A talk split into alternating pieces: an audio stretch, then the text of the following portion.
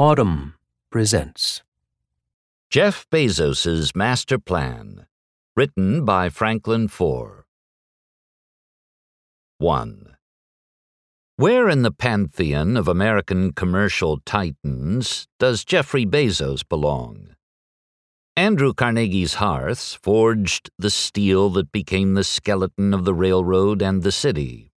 John D. Rockefeller refined 90% of American oil, which supplied the pre electric nation with light. Bill Gates created a program that was considered a prerequisite for turning on a computer. At 55, Bezos has never dominated a major market as thoroughly as any of these forebears. And while he is presently the richest man on the planet, he has less wealth than Gates did at his zenith. Yet Rockefeller largely contented himself with oil wells, pump stations, and rail cars. Gates's fortune depended on an operating system. The scope of the empire the founder and CEO of Amazon has built is wider. Indeed, it is without precedent in the long history of American capitalism. Today, Bezos controls nearly 40% of all e commerce in the United States. More product searches are conducted on Amazon than on Google, which has allowed Bezos to build an advertising business as valuable as the entirety of IBM. One estimate has Amazon Web Services controlling almost half of the cloud computing industry. Institutions as varied as General Electric, Unilever, and even the CIA rely on its servers. 42% of paper book sales and a third of the market for streaming video are controlled by the company. Twitch, its video platform popular among gamers, attracts 15 million users a day. Add the Washington Post to this portfolio, and Bezos is at a minimum a rival to the likes of Disney's Bob Iger or the suits at AT&T, and arguably the most powerful man in American culture. I first grew concerned about Amazon's power five years ago. I felt anxious about how the company bullied the book business, extracting ever more favorable terms from the publishers that had come to depend on it. When the conglomerate Hachette, with which I'd once published a book, refused to accede to Amazon's demands, it was punished. Amazon delayed shipments of Hachette books when consumers searched for some Hachette titles, it redirected them to similar books from other publishers. In 2014, I wrote a cover story for the New Republic with a pugilistic title Amazon Must Be Stopped. Citing my article, the company subsequently terminated an advertising campaign for its political comedy, Alpha House, that had been running in the magazine. Since that time, Bezos's reach has only grown. To the U.S. president, he is a nemesis. To many Americans, he is a beneficent wizard of convenience and abundance.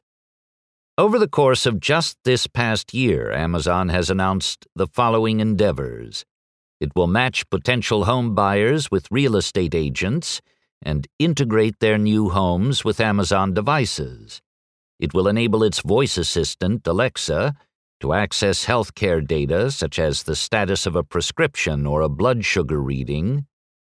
It will build a 3 million square foot cargo airport outside Cincinnati. It will make next day delivery standard for members of its Prime service.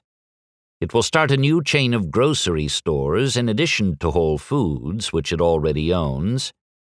It will stream Major League Baseball games, it will launch more than 3,000 satellites into orbit to supply the world with high speed internet. Bezos's ventures are by now so large and varied that it is difficult to truly comprehend the nature of his empire, much less the end point of his ambitions. What exactly does Jeff Bezos want? Or, to put it slightly differently, what does he believe? Given his power over the world, these are not small questions. Yet he largely keeps his intentions to himself. many longtime colleagues can't recall him ever expressing a political opinion. To replay a loop of his interviews from Amazon's quarter century of existence is to listen to him retell the same unrevealing anecdotes over and over.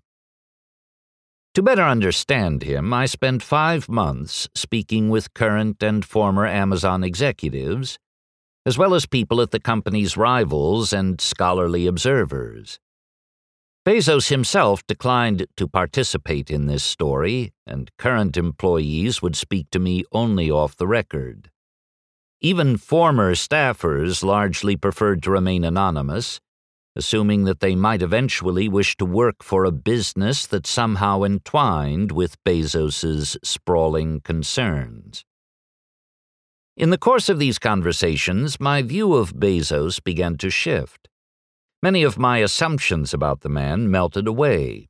Admiration jostled with continued unease, and I was left with a new sense of his endgame. Bezos loves the word relentless. It appears again and again in his closely read annual letters to shareholders. And I had always assumed that his aim was domination for its own sake. In an era that celebrates corporate gigantism, he seemed determined to be the biggest of them all. But to say that Bezos's ultimate goal is domination over the planet is to misunderstand him. His ambitions are not bound by the gravitational pull of the Earth. Before Bezos settled on Amazon.com, he toyed with naming his unlaunched store MakeItSo.com. He entertained using the phrase because he couldn't contain a long standing enthusiasm. The rejected moniker was a favorite utterance of a man Bezos idolizes the captain of the starship USS Enterprise D, Jean Luc Picard. Bezos is unabashed in his fanaticism for Star Trek and its many spin offs. He has a holding company called Zefram, which honors the character who invented warp drive. He persuaded the makers of the film Star Trek Beyond to give him a cameo as a Starfleet official he named his dog Kamala after a woman who appears in an episode as Picard's perfect but unattainable mate. As time has passed, Bezos and Picard have physically converged. Like the interstellar explorer portrayed by Patrick Stewart, Bezos shaved the remnant strands on his high gloss pate and acquired a cast iron physique. A friend once said that Bezos adopted his strenuous fitness regime in anticipation of the day that he too would journey to the heavens. When reporters tracked down Bezos's high school girlfriend, she said, The reason he's earning so much money is to get to outer space. This assessment hardly required a leap of imagination. As the valedictorian of Miami Palmetto Senior High School's class of 1982, Bezos used his graduation speech to unfurl his vision for humanity. He dreamed aloud of the day when millions of his fellow Earthlings would relocate to colonies in space. A local newspaper reported that his intention was to get all people off the Earth and see it turned into a huge national park. Most mortals eventually jettison teenage dreams, but Bezos remains passionately committed to his, even as he has come to control more and more of the here and now. Critics have chided him for philanthropic stinginess, at least relative to his wealth, but the thing Bezos considers his primary humanitarian contribution isn't properly charitable. It's a profit seeking company called Blue Origin dedicated to fulfilling the prophecy of his high school graduation speech. He funds that venture, which builds rockets, rovers, and the infrastructure that permits voyage beyond the Earth's atmosphere, by selling about $1 billion of Amazon stock each year. More than his ownership of his behemoth company or of the Washington Post, and more than the $2 billion he's pledged to nonprofits working on homelessness and education for low income Americans, Bezos calls Blue Origin his most important work. He considers the work so important because the threat it aims to counter is so grave.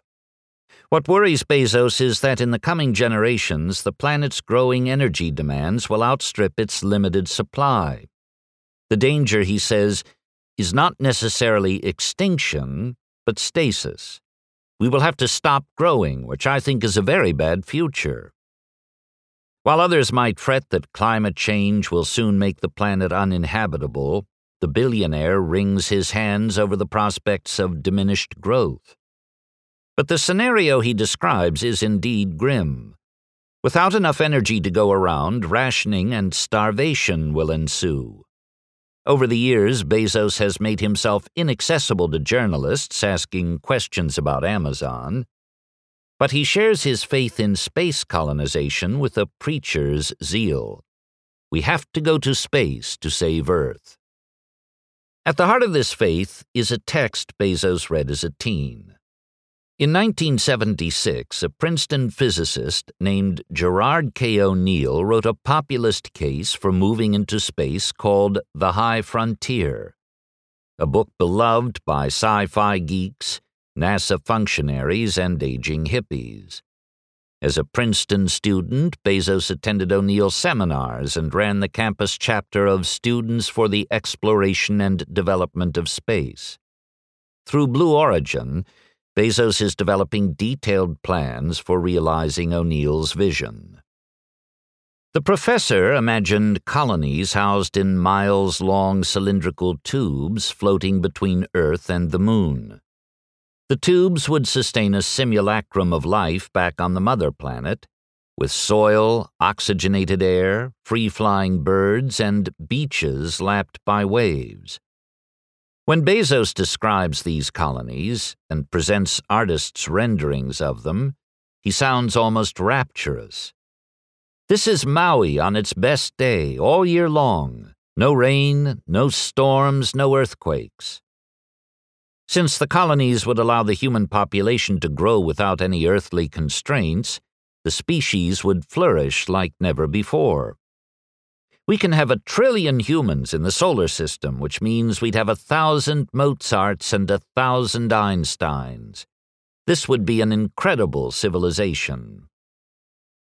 Bezos rallies the public with passionate perorations and convincing command of detail. Yet a human hole remains in his presentation. Who will govern this new world? Who will write its laws? Who will decide which earthlings are admitted into the colonies? These questions aren't explicitly answered except with his fervent belief that entrepreneurs, those in his own image, will shape the future. And he will do his best to make it so. With his wealth and the megaphone that it permits him, Bezos is attempting to set the terms for the future of the species so that his utopia can take root. In a way, Bezos has already created a prototype of a cylindrical tube inhabited by millions, and it's called Amazon.com. His creation is less a company than an encompassing system. If it were merely a store that sold practically all saleable goods and delivered them within 48 hours, it would still be the most awe inspiring creation in the history of American business. But Amazon is both that tangible company and an abstraction far more powerful. Bezos's enterprise upends long held precepts about the fundamental nature of capitalism, especially an idea enshrined by the great Austrian economist Friedrich Hayek. As World War II drew to its close, Hayek wrote the essay The Use of Knowledge in Society, a seminal indictment of centralized planning. Hayek argued that no bureaucracy could ever match the miracle of markets, which spontaneously and efficiently aggregate the knowledge of a society. When markets collectively set a price, that price reflects the discrete bits of knowledge scattered among executives, workers, and consumers. Any governmental attempt to replace this organic apparatus, to set prices unilaterally, or even to understand the disparate workings of an economy, is pure hubris. Amazon, however, has acquired the God's eye view of the economy that Hayek never imagined any single entity could hope to achieve. At any moment, its website has more than 600 million items for sale and more than 3 million vendors selling them. With its history of past purchases, it has collected the world's most comprehensive catalog of consumer desire which allows it to anticipate both individual and collective needs. With its logistics business and its growing network of trucks and planes, it has an understanding of the flow of goods around the world. In other words, if Marxist revolutionaries ever seized power in the United States, they could nationalize Amazon and call it a day. What makes Amazon so fearsome to its critics isn't purely its size, but its trajectory. Amazon's cache of knowledge gives it the capacity to build its own winning version of an astonishing array of businesses. In the face of its growth, long dormant fears of monopoly have begun to surface, and Amazon has reportedly found itself under review by the Federal Trade Commission and the Department of Justice. But unlike Facebook, another object of government scrutiny, Bezos's company remains deeply trusted by the public.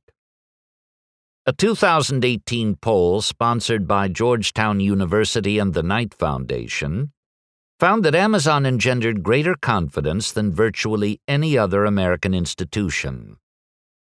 Despite Donald Trump's jabs at Bezos, this widespread faith in the company makes for a source of bipartisan consensus. Although the Democrats surveyed were a touch more enthusiastic than the Republicans were. They rated Amazon even more trustworthy than the U.S. military. In contrast to the dysfunction and cynicism that define the Times, Amazon is the embodiment of competence the rare institution that routinely works. All of this confidence in Bezos's company has made him a singular figure in the culture, which at times regards him as a flesh and blood Picard. If democracy dies in darkness, the motto of the Bezos era Washington Post, then he is the rescuer of the light, the hero who reversed the terminal decline of Woodward and Bernstein's old broadsheet. When he wrote a Medium post alleging that the National Enquirer had attempted to extort him, he was hailed for taking a stand against tabloid sleaze and cyberbullying.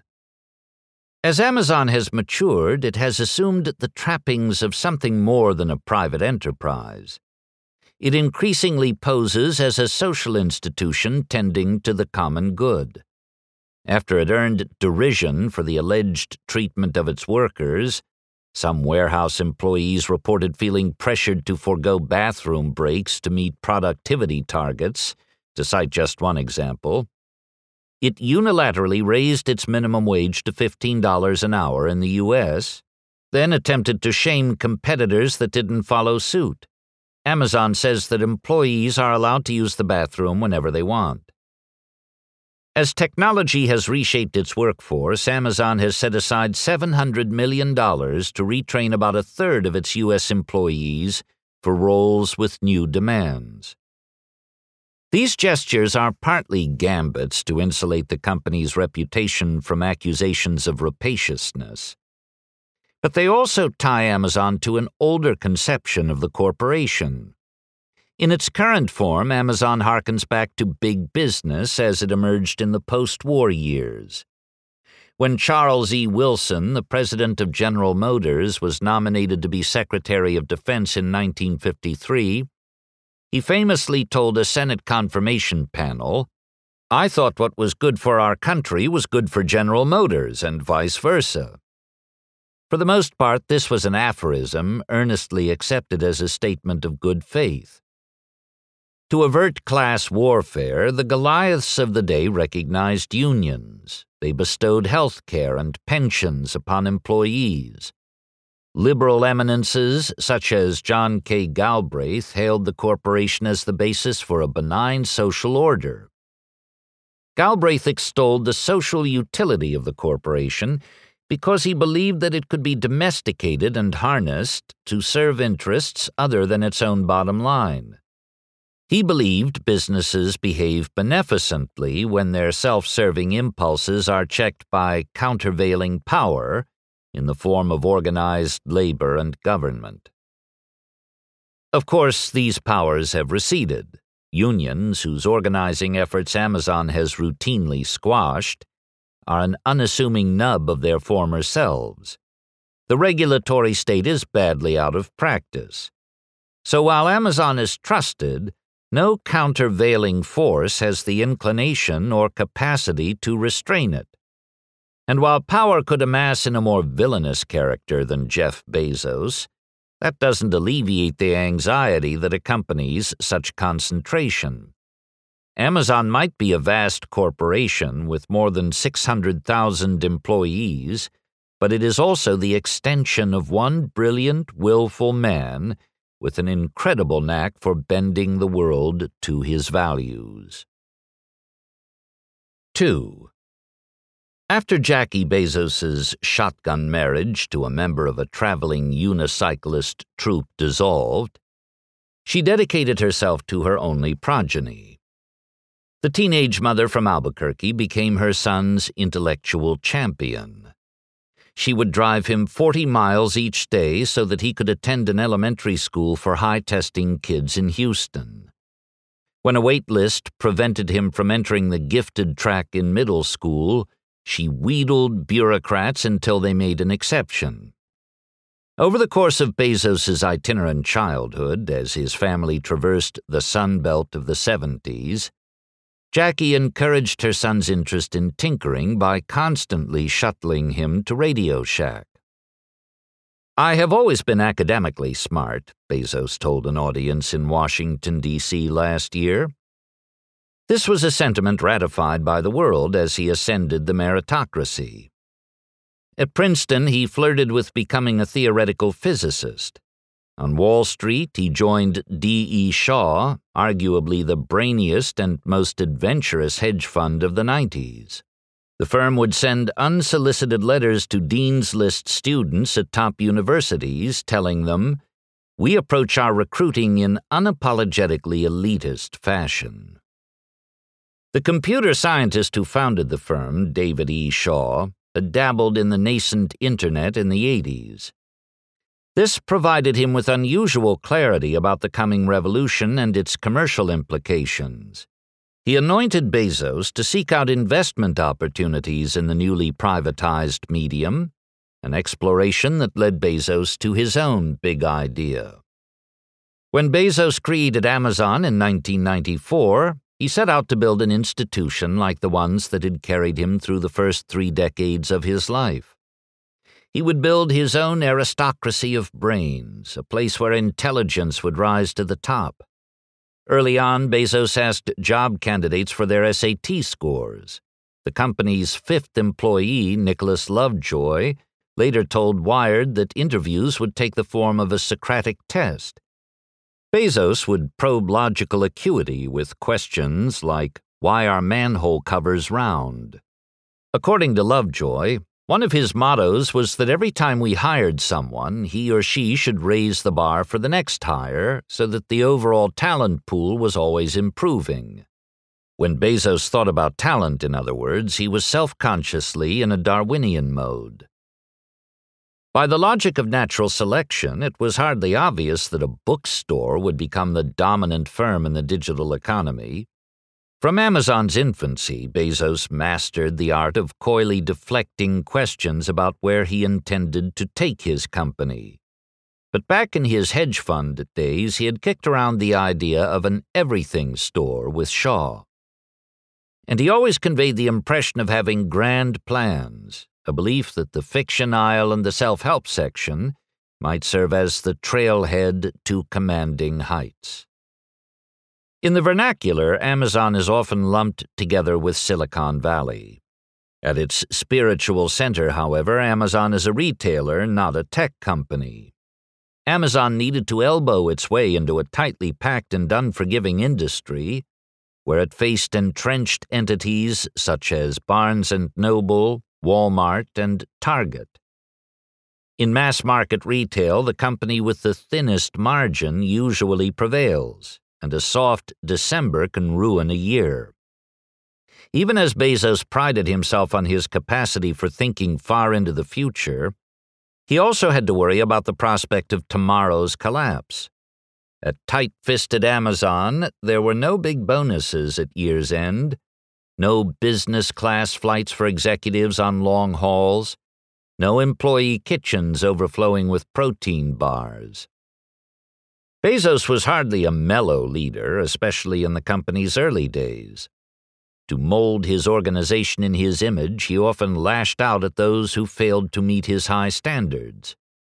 The journalist Brad Stone's indispensable book about the company, The Everything Store, contains a list of Bezos's cutting remarks. Are you lazy or just incompetent? This document was clearly written by the B team. Can someone get me the A team document? Why are you ruining my life? Amazon says this account is not reflective of Bezos's leadership style. This was the sarcastic, demeaning version of his endless questioning. But Bezos's waspish intelligence and attention to detail, his invariable focus on a footnote or an appendix, elicited admiration alongside the dread. If you're going in for a Bezos meeting, you're preparing as if the world is going to end, a former executive told me. You're like, I've been preparing for the last three weeks. I've asked every damn person that I know to think of questions that could be asked. Then Bezos will ask you the one question you hadn't considered. The growth of the company, which already brought in nearly $3 billion in revenue in its seventh year of existence, prodded Bezos to adapt his methods.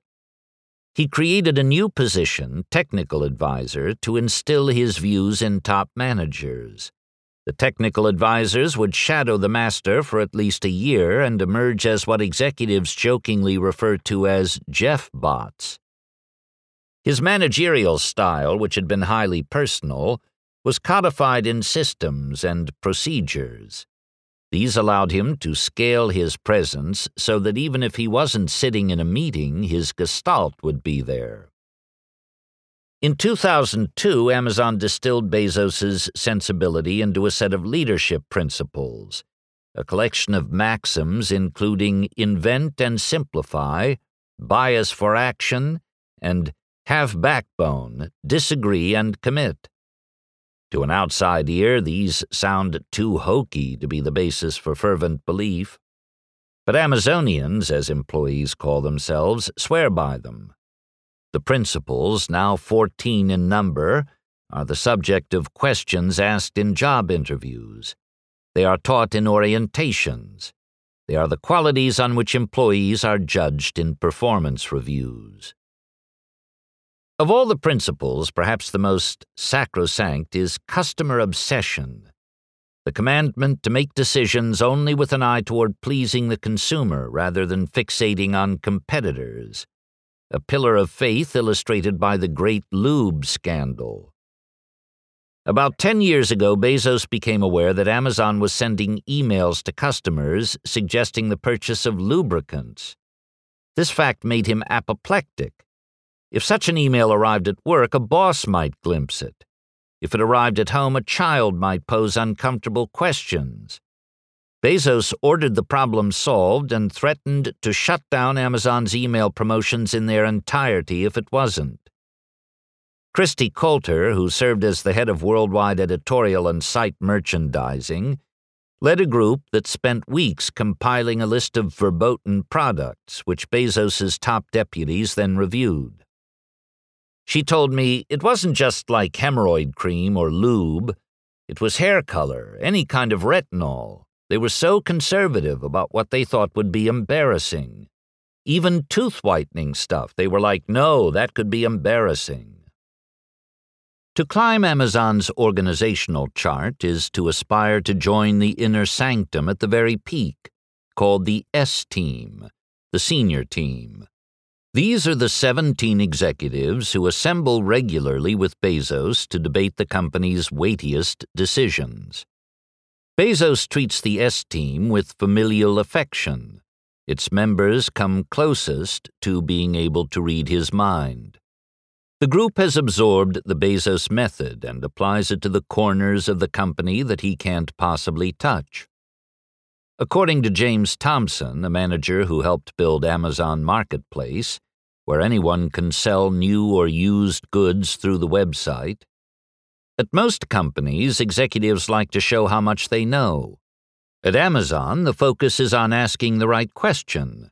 Leadership is trained to poke holes in data. Once an executive makes it to the S team, he remains on the S team. The stability of the unit undoubtedly provides Bezos a measure of comfort, but it also calcifies this uppermost echelon in an antiquated vision of diversity. The S team has no African Americans. The only woman runs human resources. Nor does the composition of leadership change much a step down the ladder. When CNBC examined the 48 executives who run Amazon's core businesses, including retail, cloud, and hardware, it found only four women. One former team leader, who is a person of color, told me that when top executives hear the word diversity, they interpret it to mean the lowering of standards. It's this classic libertarian thinking, Coulter told me. They think Amazon is a meritocracy based on data, but who's deciding what gets counted and who gets to avail themselves of the opportunity? If VP meetings are scheduled at 7 a.m., how many mothers can manage that? Amazon disputes the methodology CNBC used to tally women in its senior leadership ranks. There are dozens of female executives that play a critical role in Amazon's success, a spokesman told me in an email. He cited the company's generous parental leave policy, a commitment to flexible scheduling, and the fact that more than 40% of its global workforce is female as evidence of its pursuit of gender equity. He also said that its leadership principles insist that employees see diverse perspectives. The meritocrat's blind spot is that he considers his place in the world well earned by dint of intelligence and hard work. This belief short circuits his capacity to truly listen to critics. When confronted about the composition of the S team in a company wide meeting two years ago, Bezos seemed to dismiss the urgency of the complaint. According to CNBC, he said that he expected any transition there to happen very incrementally over a long period of time. The latest addition to the group, made this year, was another white male. Bezos built his organization to be an anti bureaucracy. To counter the tendency of groups to bloat, he instituted something called two pizza teams like Bezos's other managerial innovations, this sounds like a gimmick, except that advanced engineers and economists with doctorates accept it as the organizing principle of their professional lives. According to the theory, teams at Amazon should ideally be small enough to be fed with two pizzas. In its warehouses, Amazon uses video games to motivate workers. The games, with names like Mission Racer, track output, and pit workers against one another, prodding them to move faster. The two pizza teams represent a more subtle white collar version of this gamification. The small teams instill a sense of ownership over projects. But employees placed on such small teams can also experience a greater fear of failure because there's no larger group in which to hide or to more widely distribute blame. Amazon has a raft of procedures to guide its disparate teams. Bezos insists that plans be pitched in six page memos, written in full sentences, a form he describes as narrative. This practice emerged from a sense that PowerPoint had become a tool for disguising fuzzy thinking. Writing, Bezos surmised, demands a more linear type of reasoning. As John Rossman, an alumnus of the company who wrote a book called Think Like Amazon, described it, if you can't write it out, then you're not ready to defend it. The six pagers are consumed at the beginning of meetings in what Bezos has called a study hall atmosphere. This ensures that the audience isn't faking its way through the meeting either. Only after the silent digestion of the memo, which can be an anxiety inducing stretch for its authors, can the group ask questions about the document.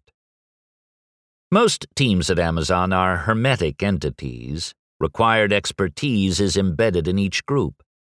Take Amazon's robust collection of economists with doctorates. In the past several years, the company has hired more than 150 of them, which makes Amazon a far larger employer of economists than any university in the country. Tech companies such as Microsoft and Uber have also hired economists, although not as many. And while other companies have tended to keep them in centralized units, often working on forecasting or policy issues, Amazon takes a different approach. It distributes economists across a range of teams where they can, among other things, run controlled experiments that permit scientific and therefore effective manipulation of consumer behavior. Relentless might be the most Amazonian word, but Bezos also talks about the virtues of wandering. Wandering is an essential counterbalance to efficiency, he wrote in a letter to shareholders this year. When I spoke with workers based at Amazon's Seattle headquarters, they said what they appreciated most about their employer was the sense of intellectual autonomy it allowed. Once they had clearly articulated a mission in an approved six pager, they typically had wide latitude to make it happen, without having to fight through multiple layers of approval. The wandering mentality has also helped Amazon continually expand into adjacent businesses, or businesses that seem at first unrelated. Assisted by the ever growing consumer and supplier data it collects, and the insights into human needs and human behavior it is constantly uncovering, the company keeps finding new opportunities for growth. What is Amazon aside from a listing on NASDAQ? This is a flummoxing question. The company is named for the world's most voluminous river, but it also has tributaries shooting out in all directions. Retailer hardly captures the company now that it's also a movie studio, an artificial intelligence developer, a device manufacturer, and a web services provider. But to describe it as a conglomerate isn't quite right either, given that so many of its businesses are tightly integrated or eventually will be. When I posed the question to Amazonians, I got the sense that they considered the company to be a paradigm, a distinctive approach to making decisions, a set of values, the Jeff Bezos view of the world extended through some 600,000 employees. This description, of course, means that the company's expansion has no natural boundary. No sector of the economy inherently lies beyond its core competencies. 3. In late 2012, Donald Graham prepared to sell his inheritance, the Washington Post. He wanted to hand the paper over to someone with pockets deep enough to hold steady through the next recession. He wanted someone techy enough to complete the paper's digital transition. Above all, he wanted someone who grasped the deeper meaning of stewardship.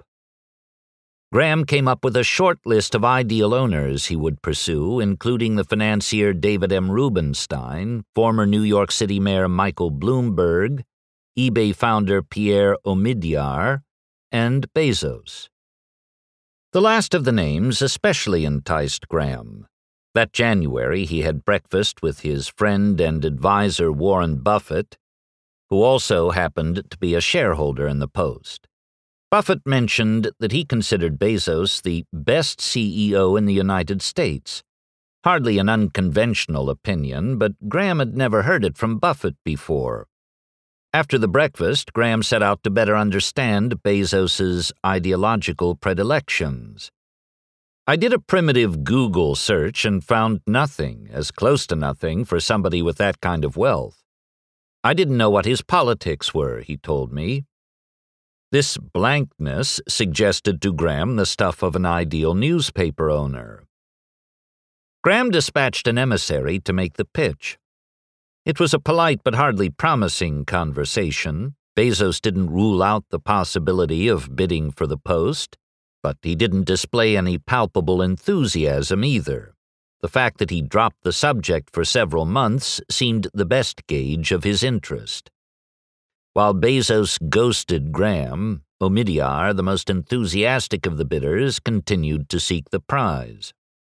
Bezos's past pronouncements may not have revealed partisanship, but they did suggest little appetite for stodgy institutionalism.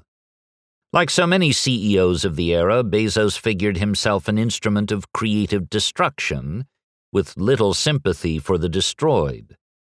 Even well meaning gatekeepers slow innovation, he wrote in his 2011 letter to shareholders. He was critiquing New York book publishers whose power Amazon had aimed to diminish.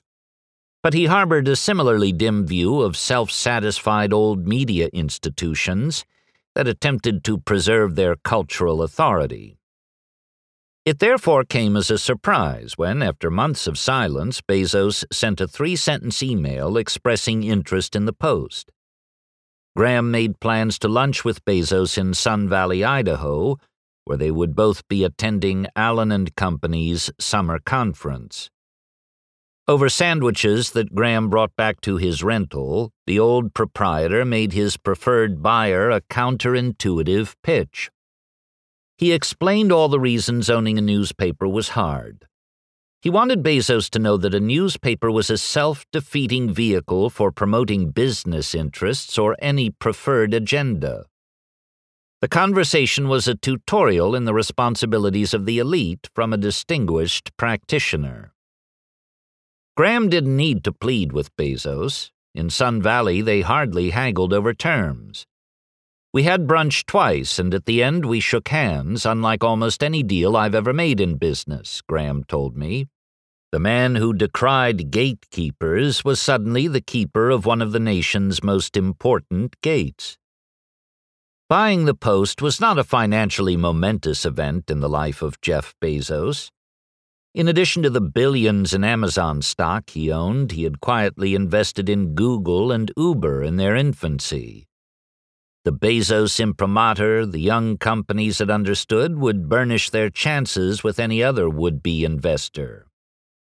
Uber's initial public offering alone earned him an estimated $400 million earlier this year far more than he paid for the post in 2013. But the purchase was a turning point in Bezos's reputational history and realigned his sense of place in the world. On the eve of the acquisition, Amazon's relationship with New York publishing was contentious. The friendly guy who professed his love of Kazuo Ishiguro novels and had created a cool new way to buy books was now seen in some quarters as an enemy of literary culture and a successor to the monopolist Rockefeller. Not long before the acquisition, he had written a memo obtained by Brad Stone titled Amazon.love, asking the S team to ponder how the company could avoid becoming as feared as Walmart, Goldman Sachs, and Microsoft. Although he never justified the purchase of the Post as a response to his anxieties about Amazon's image, and of course his own, the question must have been on his mind as he considered the opportunity. To save a civically minded institution like the Post was a chance to stake a different legacy for himself. Bezos keeps the Post structurally separate from Amazon. His family office monitors the business of the paper, but he runs it in the same expansionist spirit as he does his company. He vowed to put every dollar of profit back into the enterprise. In the six years of his ownership, the Post newsroom has grown from 500 to just over 850. Despite his investments in the institution, Bezos's transition to Washington, D.C. was halting and awkward. It took him several months to visit the Post newsroom and try to allay rank and file nervousness about the intentions of the new owner. When the Post's great editor Ben Bradlee died several months into his regime, he decided to attend the funeral only after Bob Woodward explained its spiritual significance. His attachment to the paper didn't seem to acquire emotional depth until he sent his jet to retrieve the reporter Jason Rezaian from Iran, where he'd been imprisoned for 18 months and personally accompanied him home. The press hailed Bezos for displaying such a strong interest in the fate of his reporter, a taste of how media extol those they regard as their own saviors. It may have taken him a moment to realize that Washington would be a new center of his life, but once he did, he rushed to implant himself there. In 2016, he paid $23 million to buy the site of a former museum just down the block from Woodrow Wilson's old home. The museum had joined together two mansions, one of which had been designed by John Russell Pope, the architect of the Thomas Jefferson Memorial. Bezos kept one of the buildings as his residential quarters and set about renovating the other for the sake of socializing, a space that seemed to self consciously recall Katharine Graham's old salon, except with geothermal heat.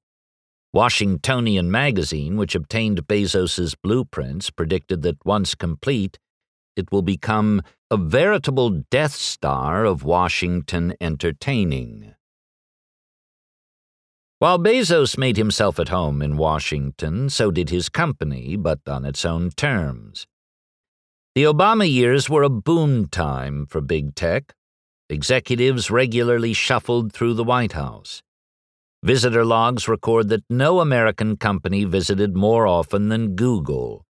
Silicon Valley hurled itself into policy debates with its characteristic pretense of idealism even as it began to hire Brioni clad influence peddlers. It was, by its own account, battling for nothing less than the future of the free Internet, a fight to preserve net neutrality and prevent greedy telecoms from choking the liberatory promise of the new medium.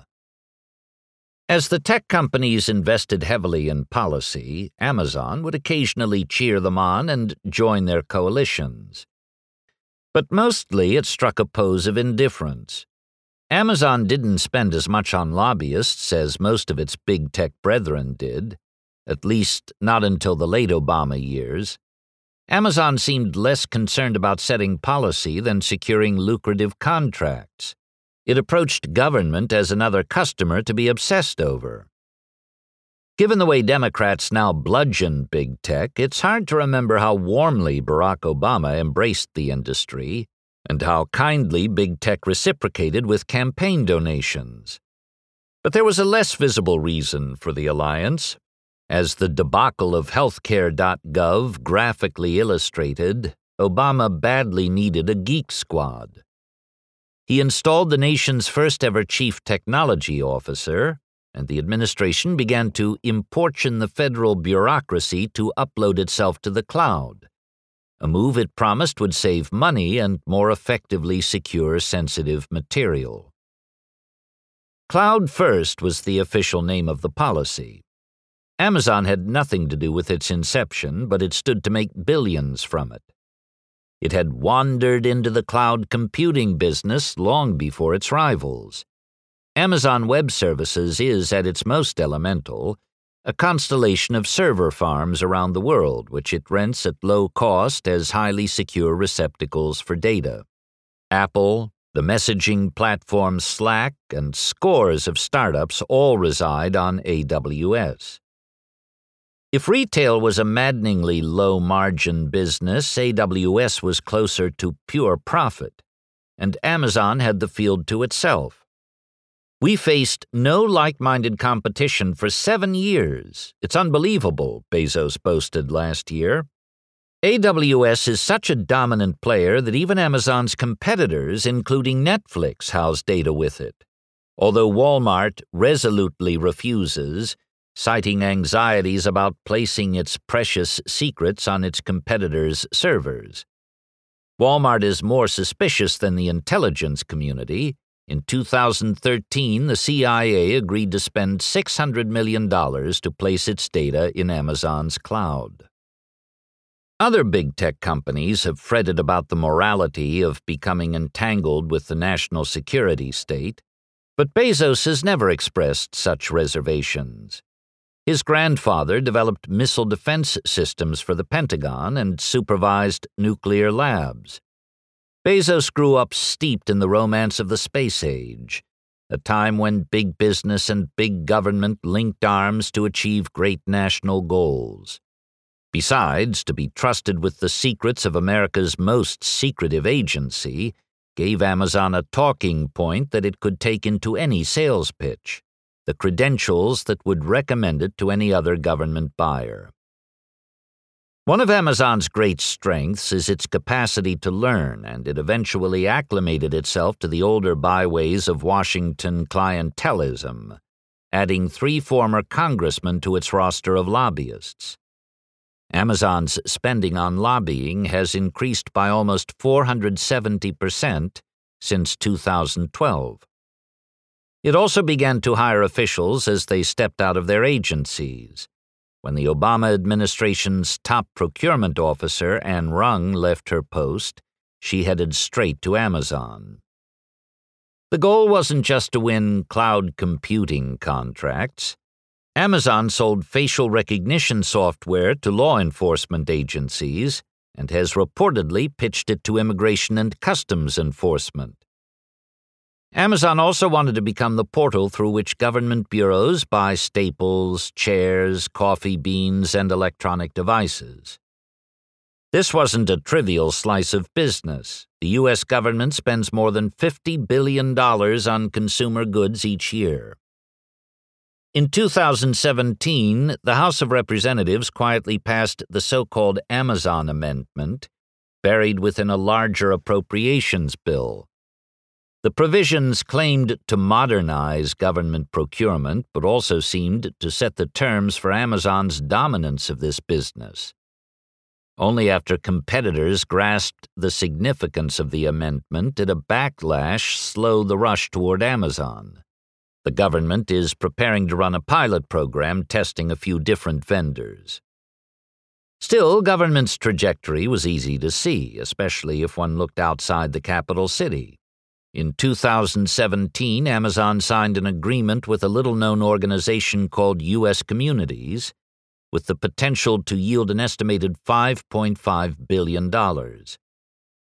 U.S. Communities negotiates on behalf of more than 55,000 county and municipal entities, school districts, library systems, police departments, to buy chalk, electronics, books, and the like. A 2018 report by the Institute for Local Self Reliance documented how a growing share of the physical items that populate public spaces has come to be supplied by Amazon. At the heart of Amazon's growing relationship with government is a choking irony. Last year, Amazon didn't pay a cent of federal tax. The company has mastered the art of avoidance by exploiting foreign tax havens and moonwalking through the seemingly infinite loopholes that accountants dream up. Amazon may not contribute to the national coffers, but public funds pour into its own bank accounts. Amazon has grown enormous in part by shirking tax responsibility. The government rewards this failure with massive contracts, which will make the company even bigger. What type of ego does Jeff Bezos possess? The President of the United States has tested his capacity for sublimation by pummeling him mercilessly. In Trump's populist morality play, Jeff Bozo is cast as an overlord. He crushes small businesses, he rips off the Postal Service, he stealthily advances corporate goals through his newspaper, which Trump misleadingly refers to as the Amazon Washington Post. During the 2016 campaign, Trump vowed to use the machinery of state to flay Amazon. If I become president, oh, do they have problems. Don Graham's warnings about the downsides of newspaper ownership suddenly looked prophetic. It's not that Bezos has always whistled past these attacks. In a counter tweet, he once joked about launching Donald Trump into space. However, the nature of Bezos's business with both government and red state consumers means that he would rather avoid presidential hostility. Despite the vitriol, or perhaps because of it, Amazon hired the lobbyist Jeff Miller, a prodigious Trump fundraiser. Bezos conveys his opinions to the president's son in law, Jared Kushner. In 2017, Bezos won a nomination to join a panel advising the Defense Department on technology, although the swearing in was canceled after Pentagon officials realized that he had not undergone a background check. He never joined at the panel. One former White House aide told me if Trump knew how much communication Bezos has had with officials in the West Wing, he would lose his mind. In the fall of 2017, the Pentagon announced a project called the Joint Enterprise Defense Infrastructure, or JEDI. The product would migrate the Defense Department's data to a centralized cloud so that the agency could make better use of artificial intelligence and more easily communicate across distant battlefields. The Pentagon signaled the importance of the venture with the amount it intended to spend on it $10 billion over 10 years. But it has the potential to be even more lucrative since the rest of the federal government tends to follow the Pentagon's technological lead. Firms vied ferociously to win the contract. Because Amazon was widely seen as the frontrunner, it found itself on the receiving end of most of the slings. Its rivals attempted to stoke Trump's disdain for Bezos. An executive at the technology company Oracle created a flowchart purporting to illustrate Amazon's efforts, titled A Conspiracy to Create a 10 Year DoD Cloud Monopoly. Oracle has denied slipping the graphic to the president, but a copy landed in Trump's hands. Oracle also tried to block Amazon in court. Its filings spun a sinister narrative of Amazon infiltrating the Pentagon. A former consultant for Amazon Web Services had landed a top job in the Secretary of Defense's office, but at the heart of Oracle's tale was a project manager who had arrived at the Pentagon by way of Amazon, named Deap Ubhi. Even as he worked in government, Ubhi tweeted, Once an Amazonian, always an Amazonian. Oracle alleged that he stayed true to that self description as he helped shape JEDI to favor his alma mater. Amazon countered that dozens of people developed the contract and that Ubhi worked on JEDI for only seven weeks in its early stages. When the Pentagon formally announced JEDI's specifications, only Amazon and Microsoft met them. Ubhi's role in the project was concerning, but not enough for either a federal judge or the Pentagon to halt JEDI. There was smoke, the judge said, but no fire. This victory should have paved the way for Amazon, but with the Pentagon nearly set to award JEDI this summer, the President's new Secretary of Defense, Mark Esper, announced that he was delaying the decision and re examining the contract. A Pentagon official told me that Trump had seen Tucker Carlson inveigh against JEDI on Fox News and asked for an explanation. Senator Marco Rubio, who received more than $5 million in campaign contributions from Oracle during the 2016 campaign cycle, called for the Pentagon to delay awarding the bid and reportedly pressed the case in a phone call with Trump. Rubio received a much smaller donation from Amazon in the same period. Trump seems to have been unable to resist a chance to stick it to his enemy, perhaps mortally imperiling Amazon's chance to add $10 billion to its bottom line. Given Trump's motives, it's hard not to sympathize with Bezos. But Trump's spite and the terrible precedent set by his punishment of a newspaper owner doesn't invalidate the questions asked of Amazon. Its critics have argued that government shouldn't latch itself onto a single company, especially not with a project this important. They noted that storing all of the Pentagon's secrets with one provider could make them more vulnerable to bad actors. It could also create an unhealthy dependence on a firm that might grow complacent with its assured stream of revenue and lose its innovative edge over time. Jedi sits within the context of larger questions about the government's relationship to Amazon. Fears that the public was underwriting the company's continued growth haunted Amazon's attempt to build a second headquarters in Queens. New York government looked like it was providing tax breaks and subsidies to the business that least needs a boost. While Amazon's aborted move to Long Island City attracted all the attention, the building of a similar bastion just outside Washington, D.C. is more ominous. Of course, there are plenty of honorable reasons for a company to set up shop in the prosperous shadow of the capital, but it's hard to imagine that Amazon wasn't also thinking about its budding business with the government, an opportunity that the delay of Jedi will hardly dissuade it from pursuing.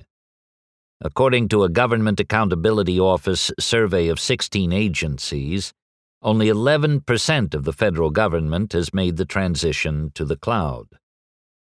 The company is following in its owner's tracks. Just as Bezos has folded himself into the fraternity of Washington power, yucking it up at the alfalfa and gridiron clubs, thousands of Amazon implants will be absorbed by Washington. Executives will send their kids to the same fancy schools as journalists, think tank fellows, and high ranking government officials. Amazonians will accept dinner party invites from new neighbors. The establishment, plenty capacious, will assimilate millionaire migrants from the other Washington.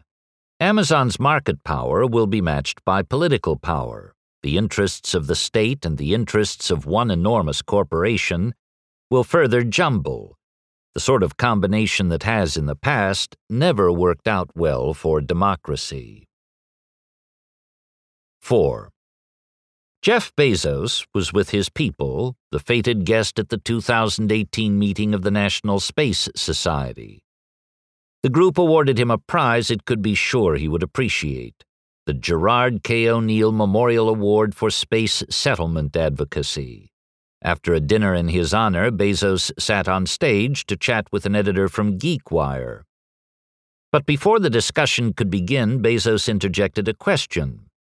Does anybody here in this audience watch a TV show called The Expanse?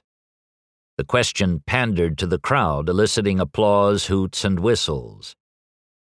The Expanse, which had been broadcast on the Syfy Channel, is about the existential struggles of a space colony set in the far future, based on novels that Bezos adores. Despite the militancy of its devoted fans, Syfy had canceled The Expanse Angry protests had ensued. A plane had flown over an Amazon office in Santa Monica, California, with a banner urging the company to pick up the show. As the Space Society's exuberant reaction to Bezos's first question began to wane, Bezos juiced the crowd with another. Do you guys know that the cast of The Expanse is here in the room? He asked the actors to stand. From his years overseeing a movie studio, Bezos has come to understand the dramatic value of pausing for a beat.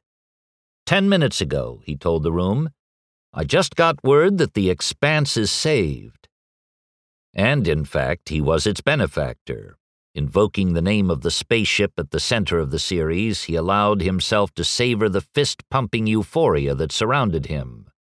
The Rocinante is safe.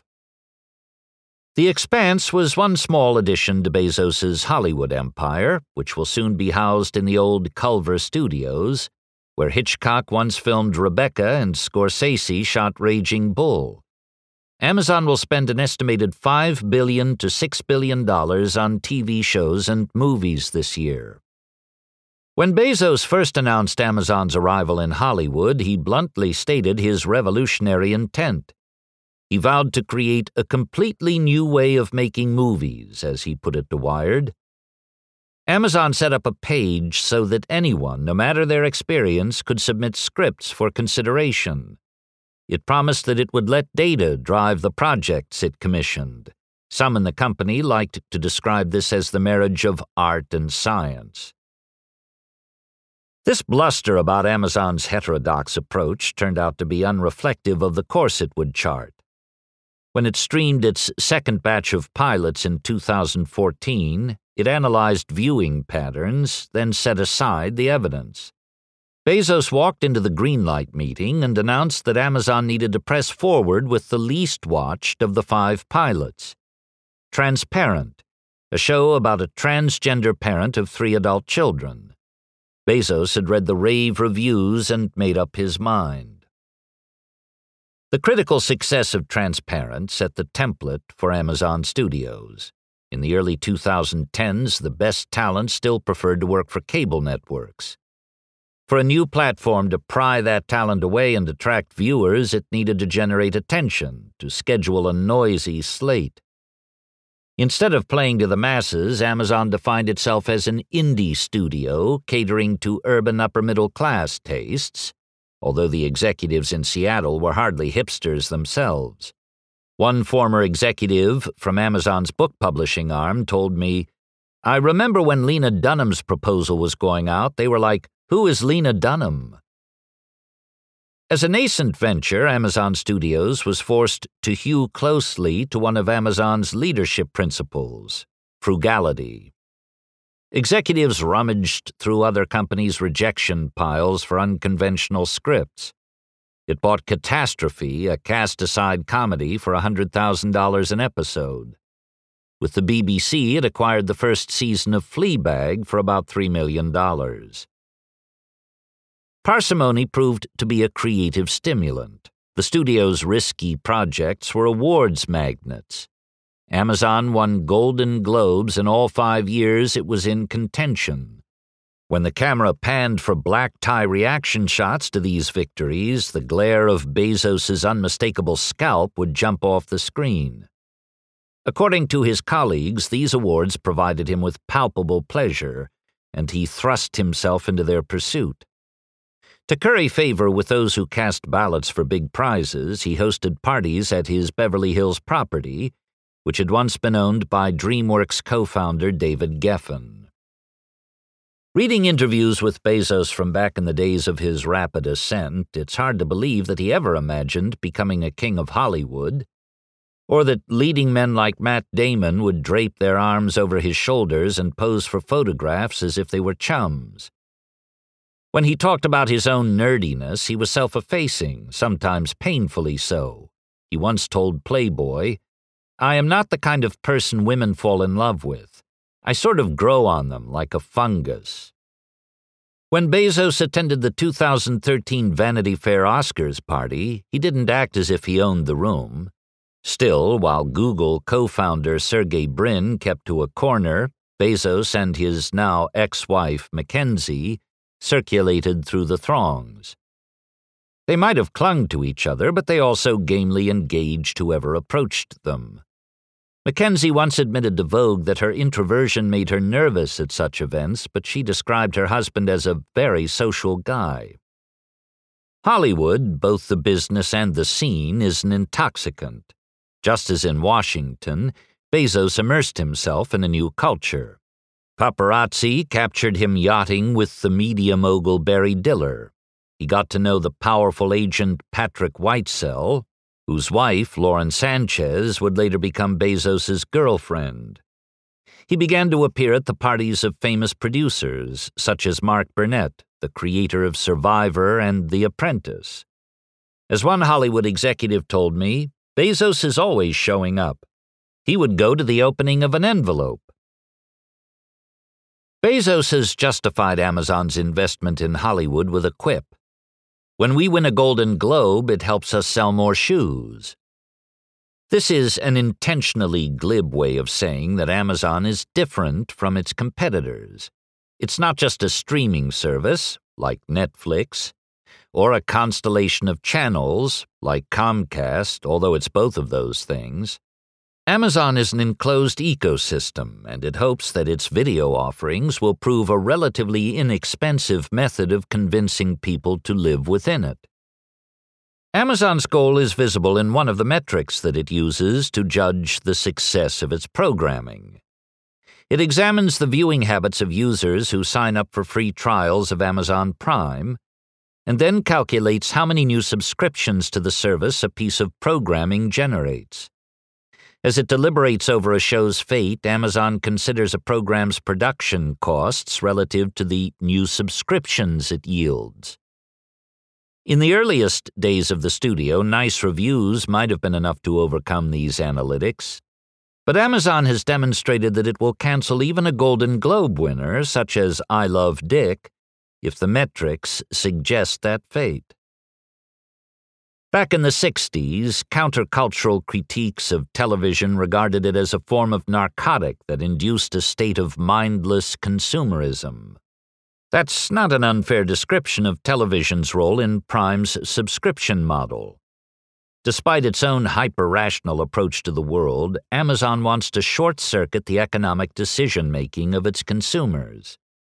Sunil Gupta, a Harvard Business School professor who has studied the company, told me When Amazon started Prime, it cost $79 and the benefit was two day free shipping.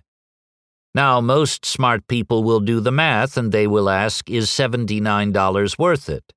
But Bezos says, I don't want you to do this math, so I'll throw in movies and other benefits that make the computation of value difficult.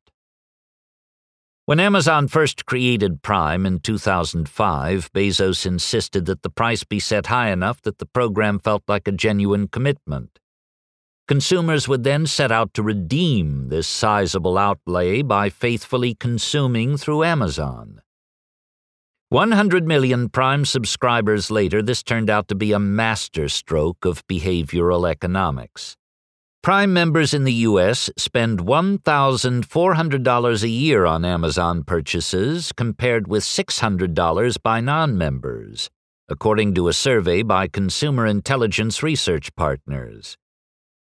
It found that 93% of Prime customers keep their subscription after the first year, 98% keep it after the second.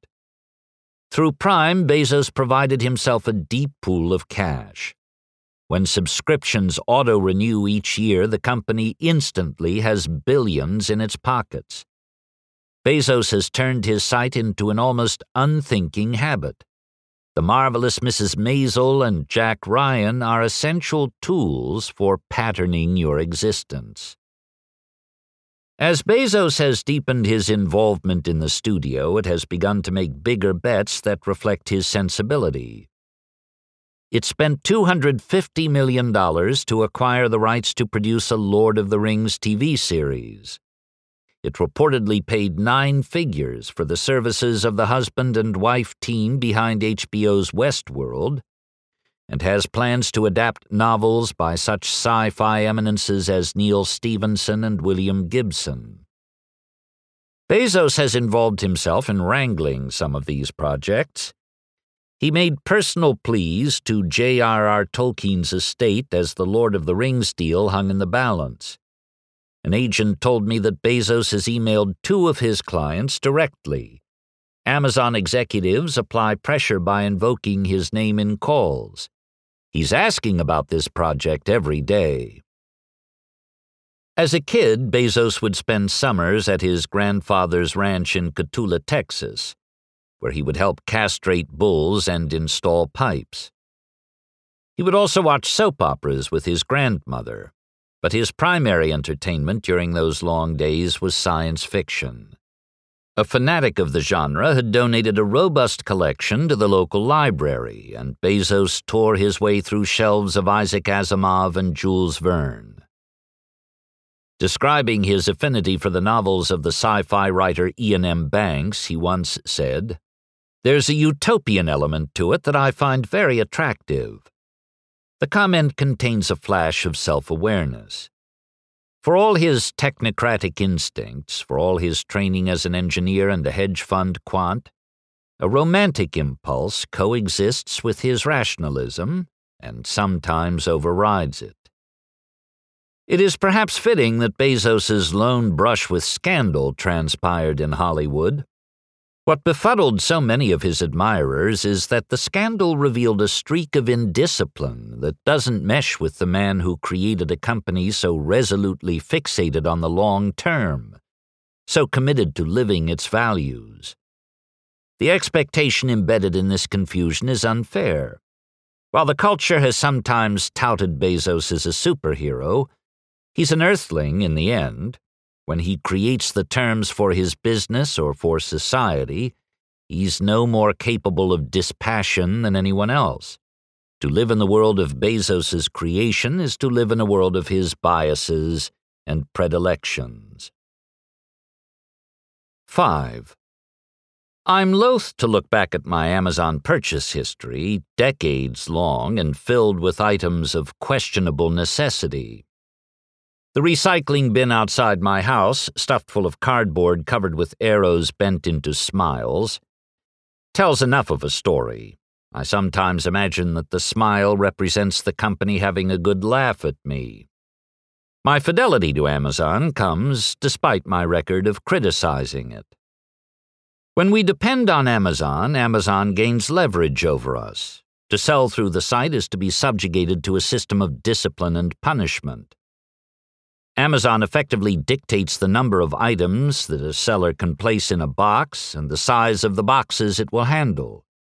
To adhere to Amazon's stringent requirements, a pet food company recently reduced its packaging by 34%.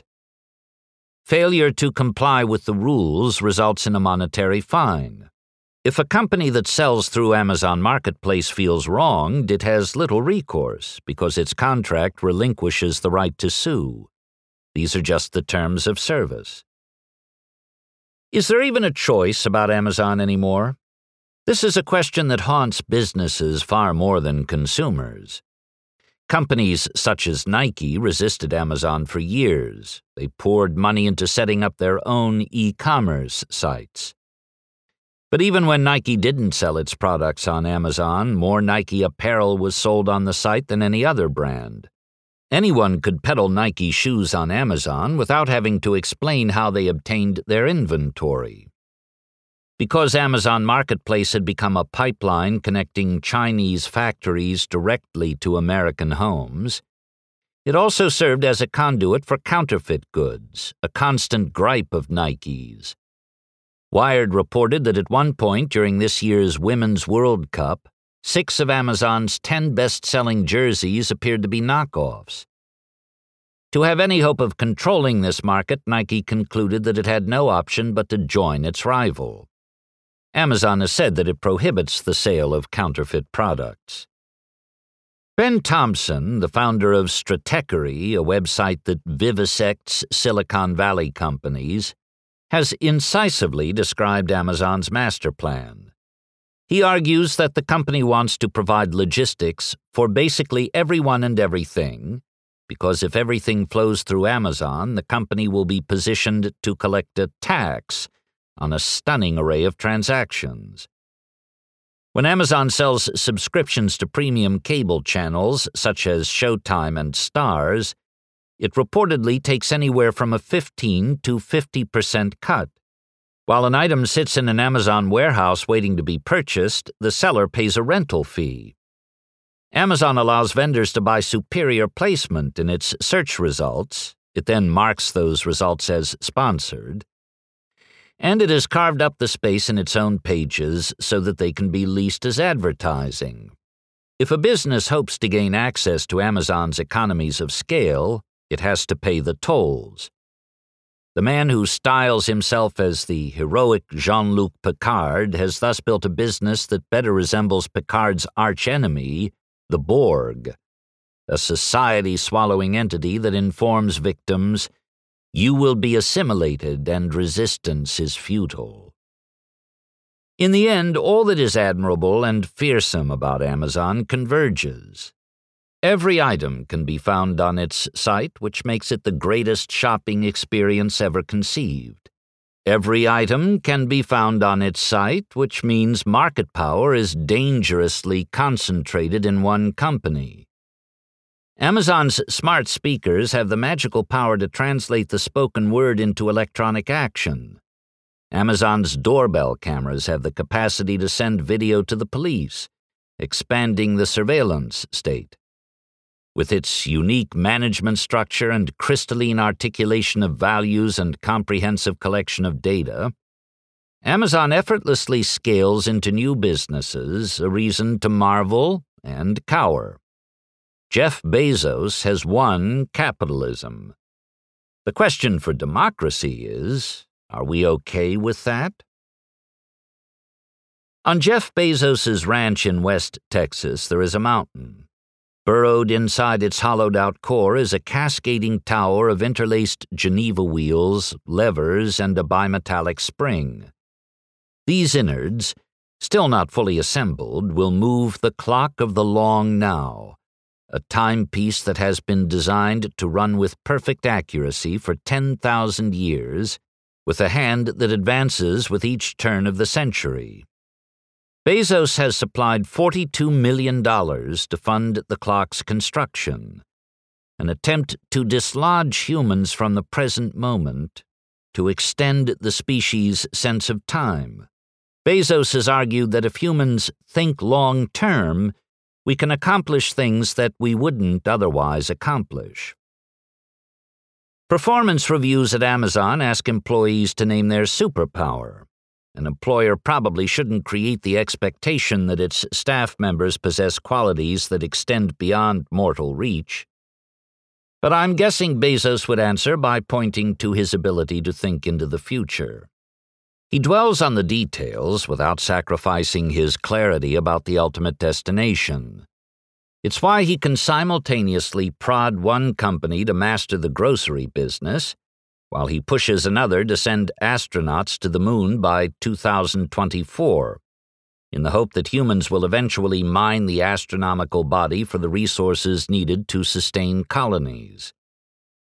Bezos has no hope of ever visiting one of these colonies, which wouldn't arise until long after his death, but that fact does nothing to diminish the intensity of his efforts. That Donald Trump has picked Jeff Bezos as a foil is fitting. They represent dueling reactions to the dysfunction of so much of American life. In the face of the manipulative emotionalism of this presidency, it's hard not to pine for a technocratic alternative, to yearn for a utopia of competence and rules. As Trump runs down the country, Bezos builds things that function as promised. Yet the erosion of democracy comes in different forms. Untrammeled private power might not seem the biggest threat when public power takes such abusive form. But the country needs to think like Bezos and consider the longer sweep of history before permitting so much responsibility to pool in one man who, without ever receiving a vote, assumes roles once reserved for the state. His company has become the shared national infrastructure. It shapes the future of the workplace with its robots. It will populate the skies with its drones. Its website determines which industries thrive and which fall to the side. His investments in space travel may remake the heavens. The incapacity of the political system to ponder the problem of his power, let alone check it, guarantees his long now. He is fixated on the distance because he knows it belongs to him.